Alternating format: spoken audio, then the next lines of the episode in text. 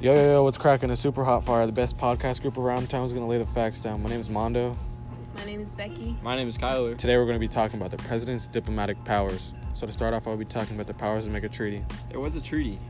A treaty is a formal agreement between two or more sovereign states.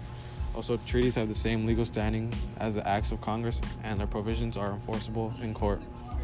One more thing the terms of a treaty cannot conflict with any provision in the Constitution, but the Supreme Court has never found a treaty provision to be unconstitutional. Kyler, what do you have to do you have anything to say? Well, Mondo, I have a lot to say. Let me tell you about checks and balances. At first, framers considered the Senate to only have 26 members. Dude, Kyler, it's interesting that you mentioned the Senate because there is a two-third treaty approval that allows for a small Senate minority to bill an international agreement. Just a little fun fact for you, but go ahead and continue. Well, like I was saying before Mondo interrupted me, the president must bow down to a few senators to get a treaty approval. Hey, that's crazy, fool. You know what else is crazy, Becky? Recent presidents rely on more executive agreements instead of a formal treaty. Dang, I didn't even know that. But for the people out there in the world that don't know what an exec- and it uh, is an executive agreement, it's an international agreement that that's all I know. Just repeat it. It's an international. No, repeat the whole thing. Fuck.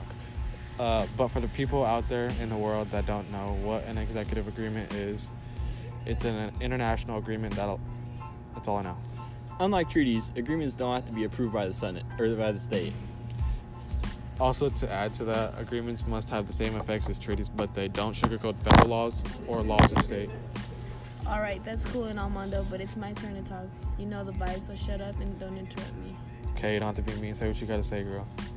Okay, so I'm going to inform y'all about the power of recognition. So the Constitution states that the president shall receive ambassadors and other public ministers. Boring. Mondo, if you don't shut up and let me talk. Proceed.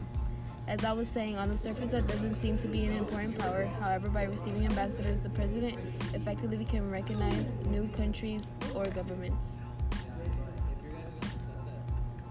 Oh, let me say this real quick. The president's actions indicate that the U.S. accepts the government's.